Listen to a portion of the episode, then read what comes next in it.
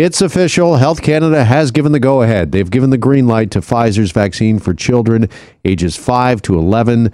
And for more on that, we're joined up front by Dr. Peter Jüni, head of the Ontario Science Table, who joins us now here on Global News Radio.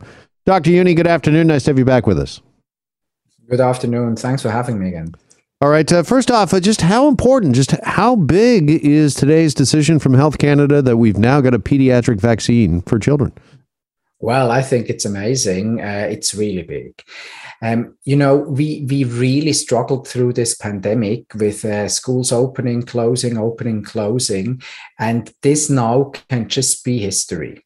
That's the point. If we now are able to start vaccinating our kids five to eleven, we've covered all the grades um, that are needed to keep schools open, and this is a game changer already from this perspective. First point. Second point. You know, it's rare, but it happens that the kids actually get seriously ill and uh, the vaccine will protect them. And the third point, of course, it will also contribute to the protection of the population so that we can continue to be as open as we are right now, hopefully. Can you tell us what is the plan for Ontario moving forward when it comes to a vaccine for kids? I know the health minister, Christine Elliott, we carried this press conference yesterday on the show. She said it will be days, maybe even a week until we see that Pfizer vaccine uh, here uh, in the province. What more can you tell us about that? Oh, we will find out. You know, I've always said now for months that I would expect end of November. I stick to it. I'm optimistic that we can start within a week, and uh, we will see where this is going. I think there's news coming. I've heard some some uh, rumors, of course, but uh, nothing for sure. But I'm really optimistic that in a week from now there were, uh, will be the first uh, shots into uh, children's five to 11's arms. And how will that happen exactly? What has the talk been amongst the uh, science table and with the government as far as a rollout uh, is concerned once we do have that Pfizer pediatric vaccine here? To be honest with you, we haven't talked uh, about the rollout at the science table. What I understand right now, it's really a combination, you know, of different approaches with uh, with uh, different um, uh, venues actually just being used, including also uh, school clinics, and mass vaccination clinics, etc. And the combination of those uh, will probably do the job. Luckily, you know, we're only talking only in inverted commas about roughly 1.1 million kids in the province who are eligible. So uh, it's a much less of an issue, you know, than uh, the rollout that we had before. So that's doable. All right, maybe that answers my next question. Just how long uh, will this take, uh, do you think? I mean, if we take the vaccines right to the schools where, where kids are, they can be administered fairly quickly uh, and effectively. Uh, is it your hope that uh, most children in the province will be vaccinated by the time school maybe resumes in the new year? Oh, absolutely. Um, you know, the point is, of course, you know, first versus second dose. We're talking about first doses now. Then there will be an interval in the trial. It was three weeks. I'd expect the shortest interval possible in the province would be roughly four weeks. NACI recommends an eight week interval. Probably this will also hold for kids. So we would talk about, uh, you know, fully vaccinated kids, hopefully 75, 80, 85% of the children uh, by end of January, roughly. What would your message, uh, Dr. Jüni, be now that this is uh, official? It has been endorsed or greenlit by Health Canada, this pediatric vaccine, for those parents who are maybe a little hesitant about giving a vaccine to their children? Look it's very clear when we when we look at the past what we experienced that the benefit of the vaccine is really clearly overwhelming as compared with any potential risk. You need to be aware of you know what of course is being discussed will again be myocarditis you know the inflammation of the heart muscle. There are two things that are important really to understand. One is that the risk of myocarditis is much higher after being infected with uh, the, with the SARS-CoV-2, the virus causing COVID-19, then after the vaccine. This also holds for children of that age group. And the other part is, and at least I don't know, understand actually why this is, but it's a fact myocarditis risk typically is higher after adolescence than before. Don't ask me why, I haven't understood the mechanism. Meaning, when we take all of that together again, this concern about myocarditis, and that's the only concern you could possibly have in this situation. Everything else is just fantasy concerns. Um, this, this risk there should actually be very low, also because we have a lower dose. So the dose we have achieves everything it needs regarding immunity, but it makes the risk, you know, even lower of myocarditis. So if you think about 12 versus 11, the 11 year old now will get a third of the dose that the 12 year old had during the previous uh, vaccine rollout. And again, this will help safety immensely.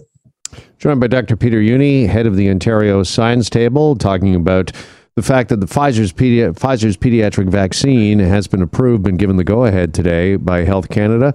Also, Dr. Jüni wanted to talk to you a bit this afternoon about the announcement yesterday by the province unveiling their winter COVID 19 testing strategy. And since we're talking about kids and vaccines, a big part of that strategy is rapid tests uh, that uh, kids will be given. Is it five tests to take home over the uh, Christmas holiday break? Exactly, yes, five tests per kid. Again, you know, this makes a lot of sense. Right now, what you see is that we want to uh, to see in the province a lowering of the threshold to get tested with a pragmatic use of both, you know, PCR tests that have a turnaround time, hopefully in most cases of uh, 24 hours, but also the antigen tests, keeping in mind that the antigen tests and these rapid tests are tests that are a bit less sensitive, meaning, however, that if you have a really high viral load in your upper respiratory tract, the, the antigen test typically will pick it up. So if you're right now infectious, the antigen test will pick it up. But you know, you could start low with your viral load and then go up and come down again. And then the antigen test in certain situations could fail. This also is one of the reasons that if you are symptomatic, if you have typical symptoms for COVID 19, you should get a PCR test, not just an antigen test. But it's a combination of these approaches. The most important part is if in doubt, get tested. All right, and handing out these rapid tests to students is the thought being, of course, uh, you know, we got the winter months, the colder weather here, more gathering indoors, and of course, a, a, gathering during the holiday and Christmas season. And with rapid tests readily available, that uh, kids will bring them home, I guess, in their knapsacks, their their backpacks. If somebody is feeling ill or is asymptomatic. Uh, this could uh, maybe hopefully stop them from going back to school in the new year, and that this will keep schools open and keep in class learning uh, viable?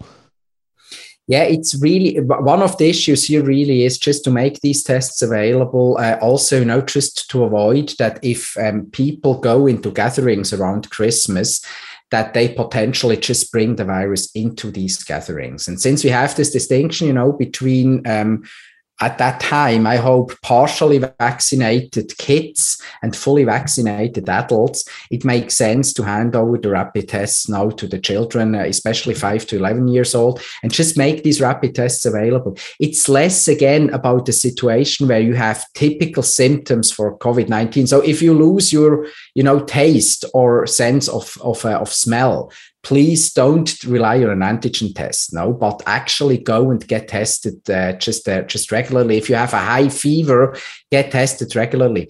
That's the point. So these tests are mainly there you know to get tested as a safeguard for instance before you meet your grandmother and if you're uh, 7 years old.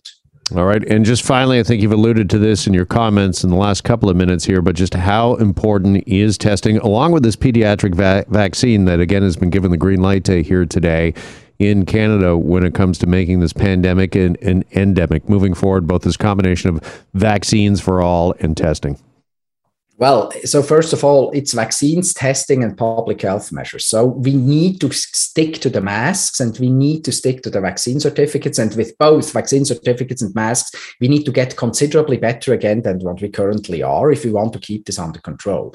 So what you see is basically a combination of measures. So the uh, the testing can really play a role, you know, just to uh, to identify early just asymptomatic people who carry the virus and then just take them out of commission, keep them home for a moment so that they don't infect others. So if you if you don't expect miracles and just see every single measure we're taking, including vaccines, testing, and everything else, is only you know just a partially uh, and not not miraculously completely effective but the different layers that we have in combination will result in much more bang for the buck than if you just look at each of these layers separately all right dr Jüni really appreciate your time as always. Thanks so much for joining us on this friday. Thanks a lot for having me again. You bet. Dr peter Jüni head of the ontario science table and we're back after this quick break here on global news radio Hi, it's Shauna, and I might be a bad parent because my kids think french fries are vegetables. Hey, it's Ryan, and I might be a bad parent because I went out for wings when my wife was in the hospital after giving birth. Johnny here. I might be a bad parent because in my house, the tooth fairy gives pocket change. But we're not alone. Len emailed us and said his six year old daughter's Tarzan moment going from love seat to lazy boy by curtains made him more proud than any dance recital. and Andy left his two year old at the rink. All right, guys, I'm sure we're not alone. Like Andy's kid. For stories and confessions like this, make sure you check out our podcast. It's called Bad Parents, and it's available wherever you get your podcasts. I left a glove at the rink.